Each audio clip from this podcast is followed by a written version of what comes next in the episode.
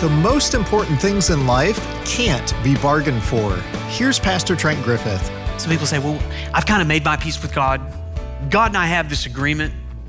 I don't know what God you're talking about because uh, God has only given one plan and it applies to everyone. And it goes like this Salvation is by grace alone, through faith alone, in Christ alone, for the glory of God alone. It is an exclusive, narrow access you have. It is only faith in Christ that makes God known. Welcome to Resonate with Trent Griffith, Senior Pastor of Gospel City Church in Granger, Indiana. I'm Aaron Paulus. So, do you like a good mystery? Who doesn't, right? Maybe you grew up reading the Hardy Boys books or Nancy Drew, or did you watch Scooby Doo? Remember what they would do at the end of each Scooby Doo episode? Yes, they would pull the mask off the bad person to reveal who it really was. You know, the best mystery stories are the ones where the mystery is solved, where what used to be hidden is now made known. I don't think anyone would like a mystery if it actually stayed mysterious. Well, did you know that the Bible has some mysteries in it as well? There are things that in earlier centuries people didn't understand, but now, with the coming of Jesus, God has revealed them. Last week, Pastor Trent took us to Ephesians chapter 3, where the Apostle Paul made an amazing statement. He wrote, When you read this, you can perceive my insight into the mystery of Christ. Well, we're about to hear the second part of the message No Longer a Mystery. Here's Pastor Trent. You see, when we think about God, when we think about the gospel, so often we want to keep God mysterious. I mean, God is out there, He's other, He's holy, and we think, man, He would be a hard guy to get to know. And that would be true if it were not for the fact that God actually wants to make the mystery known. What we have in Scripture and what we have in Jesus Christ is the revelation of what can be known about God. Not everything about God can be known, but what God has chosen to reveal Himself can be known. And God wants you to know this mystery. And Paul has this revelation, and yet in verse 4, we've already read it. He says, You can have the same insight that I have. I've had the revelation, but I'm trying to give it away. I'm trying to let God be known among you. The will and the ways of God can be known to the degree that God has self disclosed those things through Jesus recorded in his word. And then he says, we're partakers of the promise in Christ Jesus. Remember that promise that God made back in Genesis chapter 12 to Abraham? We are now recipients and partakers of the same promise because we're connected to Christ Jesus through, do you see it? The end of verse 6 through the gospel. That's the good news. That no matter who you are, no matter what your heritage, no matter what you've done, whether you are black or white, young or old, rich or poor, Irish or Wolverine, Northern, Southerner, it doesn't matter. The gospel is for everyone. And everyone can now have access to the Father because the mystery of Christmas has been solved. And Paul was in prison because he was preaching that message. Paul was not in prison because he was preaching Christ. Paul was in prison because he was preaching Christ alone. The mystery is solved through the gospel. If God seems distant, if God seems mysterious to you, it's because you haven't come to him through the gospel. Here's the second thing the mystery is displayed through the church. Look at verse 7. Of this gospel, I was made a minister according to the gift of God's grace, which was given me by the working of his power. Does that sound a little arrogant to you? It sound like Paul's kind of bragging on himself there? I am a minister because I was given a gift. And it's given to me through the working of his power. Listen, if that seems arrogant at all to you, you're not reading it right because look at the very next verse. To me, though I am the very least of all the saints, this grace was given to me to preach to the Gentiles the unsearchable riches of Christ. And so again, Paul saw himself as a recipient, not so that he could sit around and just kind of get cozy up and just kind of keep it to himself, and I'm so glad I'm going to heaven. No, Paul was on mission. He had work to do. There was a church to build. And so he understood that his responsibility now was to be a minister. A minister is not somebody that wears a weird collar, it's not even somebody that's on a church staff. I mean, in a certain sense, I guess there's a ministry there that God has given us that may have a little more responsibility. But listen, if you are in Christ, if you are a part of this church, you are a minister. You know what a minister is? A minister is a garden hose. You hook it up on one end to the source and you spray it on anybody nearby. That's all it is. A minister is a channel. It is taking the resources of heaven, God's grace, the message of the gospel, through a loving channel to meet human need for the glory of God. And Paul said, I'm the worst. I'm the least. I, I, I don't understand why God would use somebody as leaky as me to distribute that gospel. And you may feel like, I can't be that person. Paul said, I can't be that person either. And yet he is saying, You're better off than he is. You're not sitting in a prison, you've got a circle of influence. And he wants you to become a part of the mission as the church to display this mystery that's been solved through the gospel. You see, we want to sit back and admire the gospel. Isn't it beautiful? Let's, let's write songs about that. And let's decorate the church and let's send Christmas cards and let's gather our family in our pajamas around and let's just let's have a nice little devotion and read the Christmas story. Nothing wrong with any of that. But it's got to be more than admiring the gospel. God doesn't want you to sit back and admire the gospel. God wants you to go out and distribute the gospel, to preach the gospel. You say, well, if, if, I had a, if I had a nice pulpit like Pastor Trent has, I, I'm sure that I could, I could preach the gospel. If he, if he would just give me a shot on Sunday morning, I'm sure that I could do it just.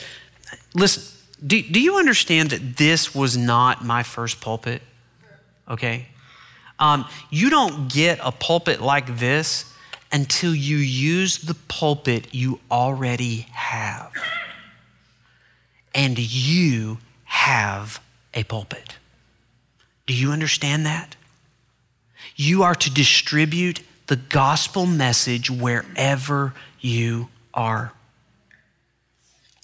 Paul said that I am a minister by the grace of God to distribute the gospel to all who will hear. We want to sit back and admire the gospel. God wants you to use the pulpit you have to distribute the gospel. Do you understand that you have a pulpit? We want God to work without us. God wants to get the work done through us. Two weeks ago, I got a message in my Facebook inbox from a 17 year old girl in this church. She sent it to Andrea and me, and um, this is what it says it says, Pastor Trent and Mrs. Griffith, I just want to encourage you both with an amazing but God story from today. A friend of mine added me to a group text conversation she started so that uh, we would pray for others.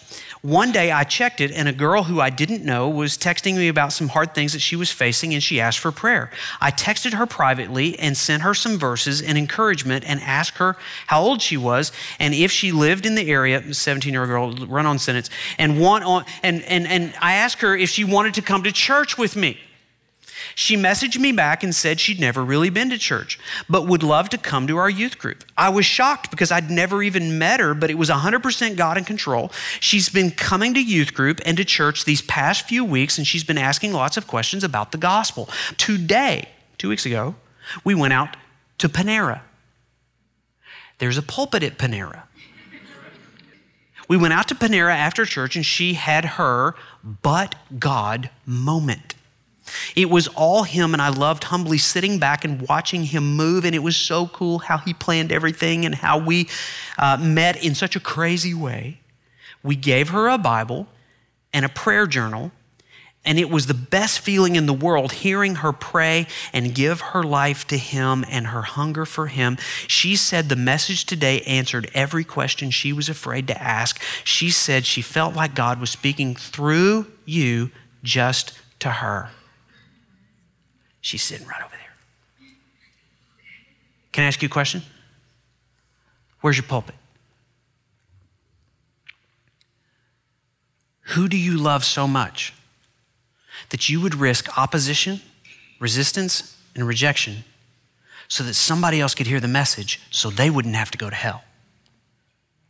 You're a minister and God wants to get this message through you.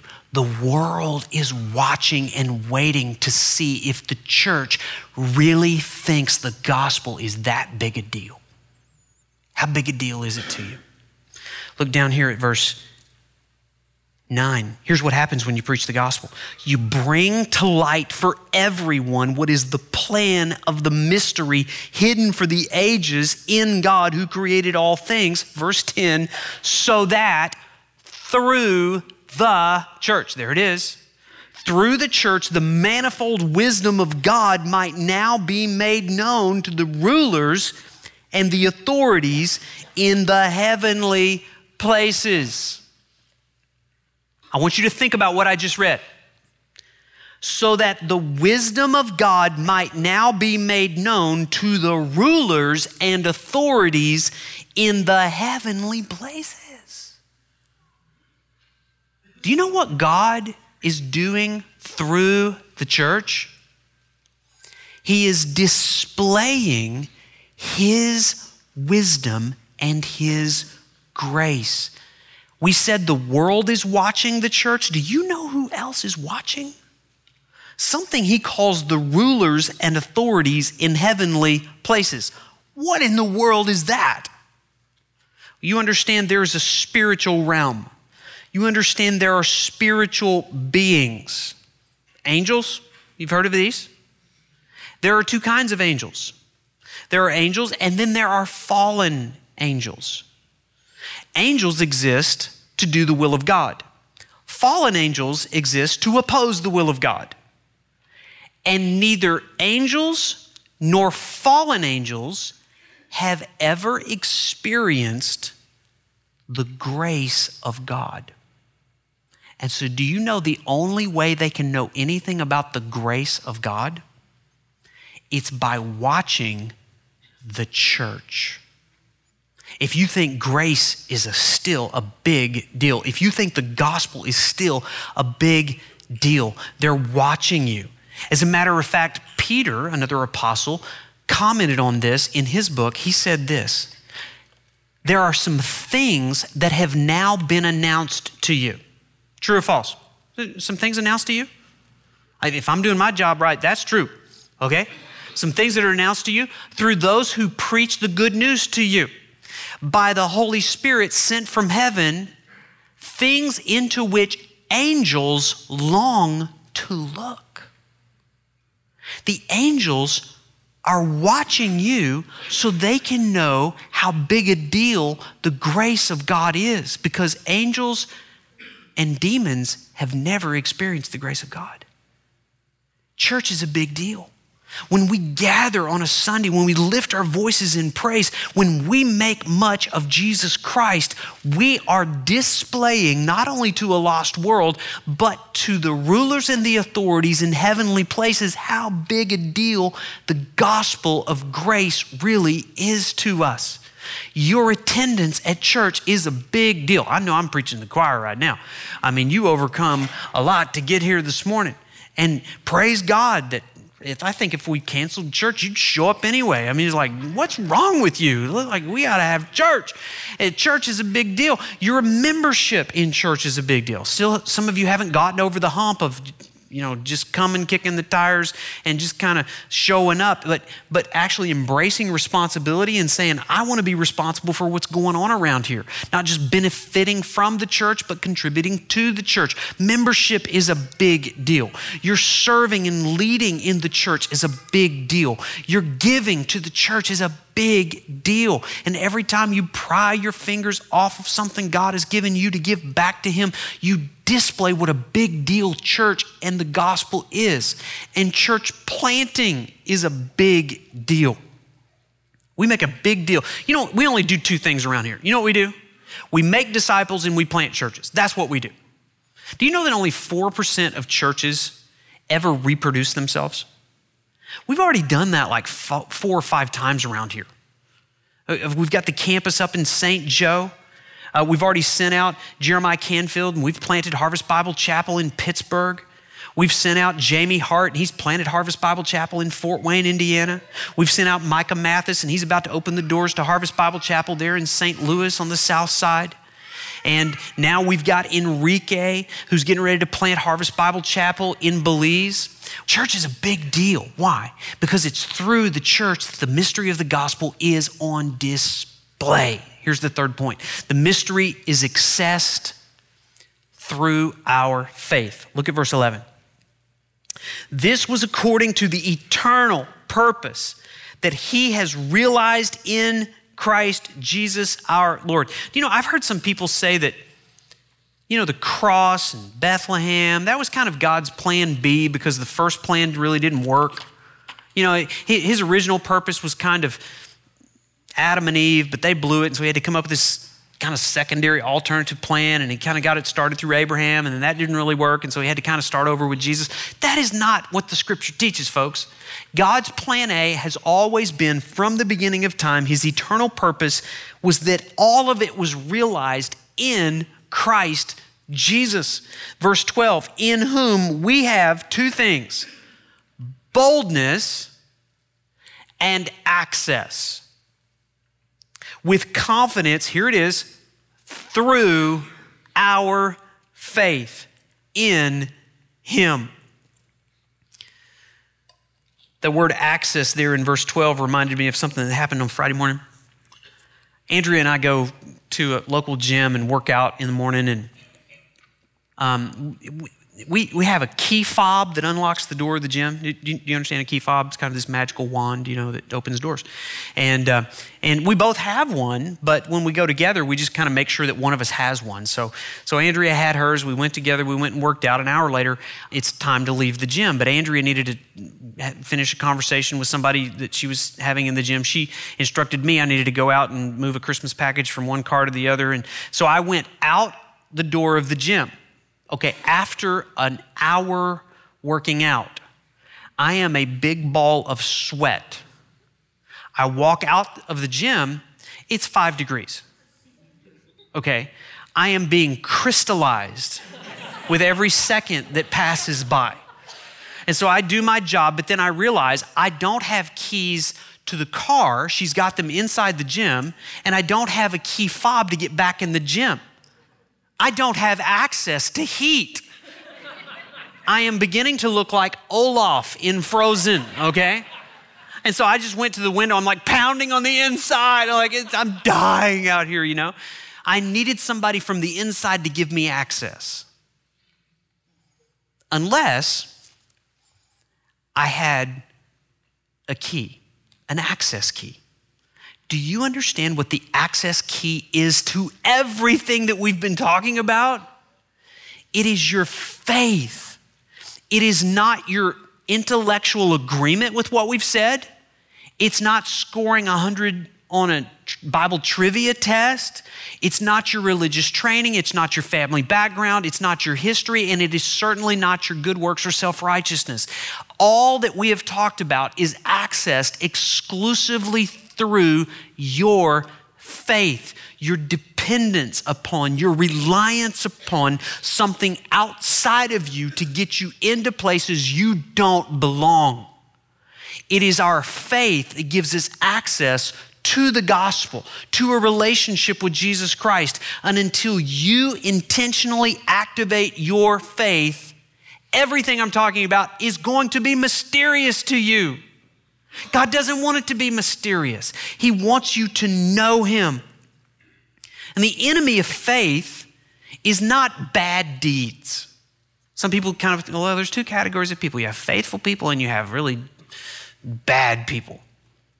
No, there's another enemy to faith. You know what it is? Not only bad deeds, but good deeds. Some people avoid Jesus by being really bad, other people avoid Jesus by being really good.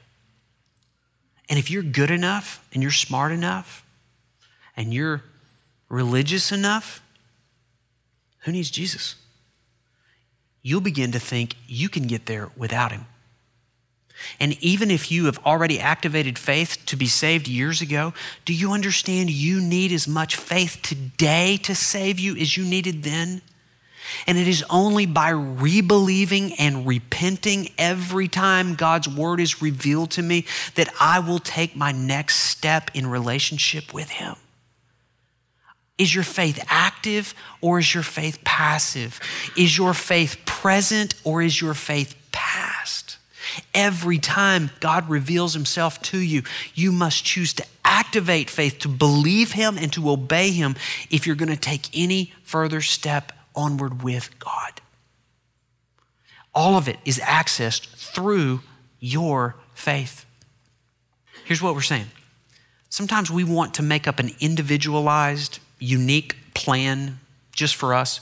Some people say, well, I just, I've, I've kind of made my peace with God, or God and I have this agreement.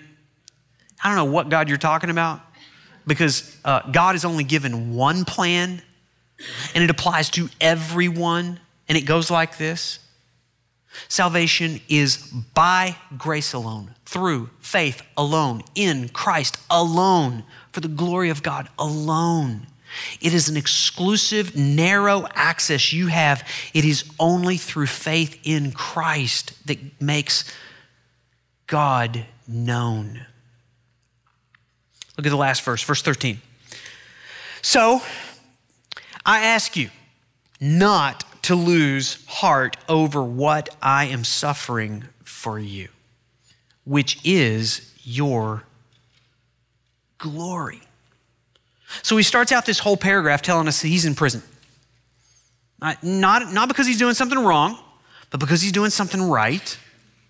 He would rather go to prison than for you to go to hell. And so they're probably feeling kind of sorry for them, like, but Paul's really suffering because he's he's risked his life to give us the gospel. And they were, maybe were depressed, and he's like, no, no, no, no, no, no, no. Don't feel sorry for me. I'm doing all of this for you, and it is through this ministry, this garden hose, that you are becoming glorious. You know what Paul is saying? it's worth it. It's worth any price I have to pay. Can I ask you this question? Who do you love that much? That at your own cost, you would get the gospel to them so that they could have access to the things that God has given you access to. You see, we think resistance makes us failures. God thinks resistance makes us glorious. It's in the refining, it's in the hardship, it's in pressing through that God brings a greater glory through our sufferings. I don't know what kind of resistance you have. I don't know what kind of suffering you're going through. It may be a physical problem or a relational issue or a financial difficulty. Do, do you know that in that resistance, God is making his glory known through you? Because now you're a real person.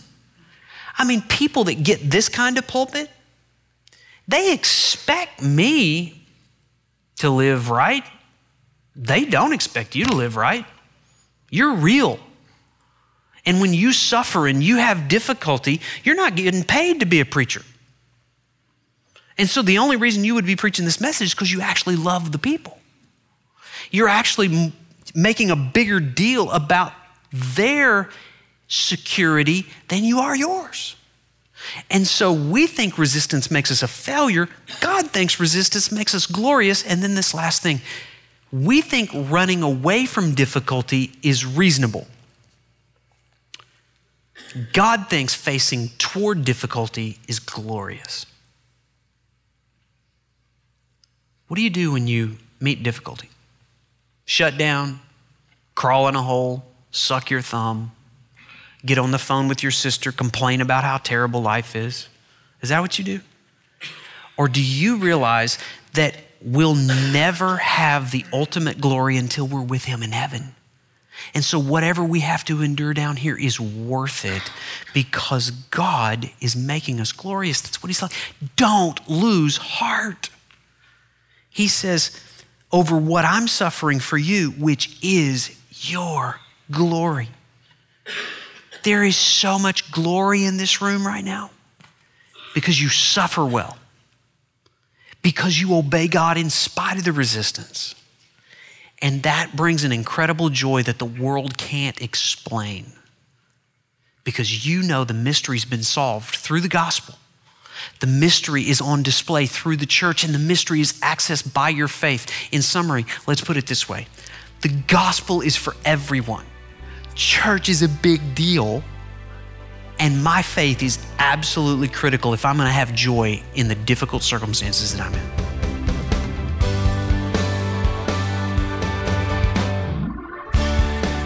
Wow. Paul thought it was worth suffering so that others could have access to the things of God. Trent Griffith just said it, but it's worth repeating.